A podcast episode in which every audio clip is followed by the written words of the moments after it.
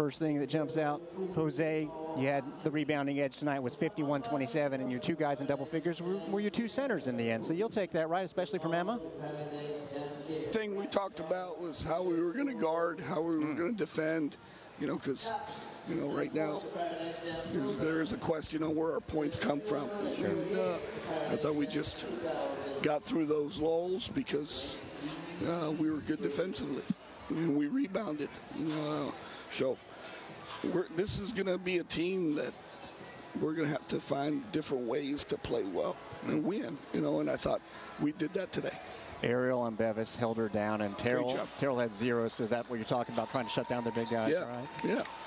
What about I thought I thought when you know we're the type of team if we can prepare and take the other guys out of what they want to do, you know we did that today. what about the third quarter? You guys started to get loose there and get some outstanding freewheeling type plays. Can you get that going? Do you think? I hope so. I hope so. So, you know, again, short-term memory. Put this one behind us and get ready for the next one. Last question, real quick. A little bit on Arizona State. What do we know about them? I know you're going to look at them more here afterwards. You know, Darek, we can talk about them tomorrow. I we haven't. Hey, this group, it's this group with what we've gone through and what we're coaching is one possession at a time. Excellent. Thank you, Jose. All right. And we'll watch them next against the Texas Longhorns. And the Bulls will play Arizona State tomorrow and then Texas the day after that.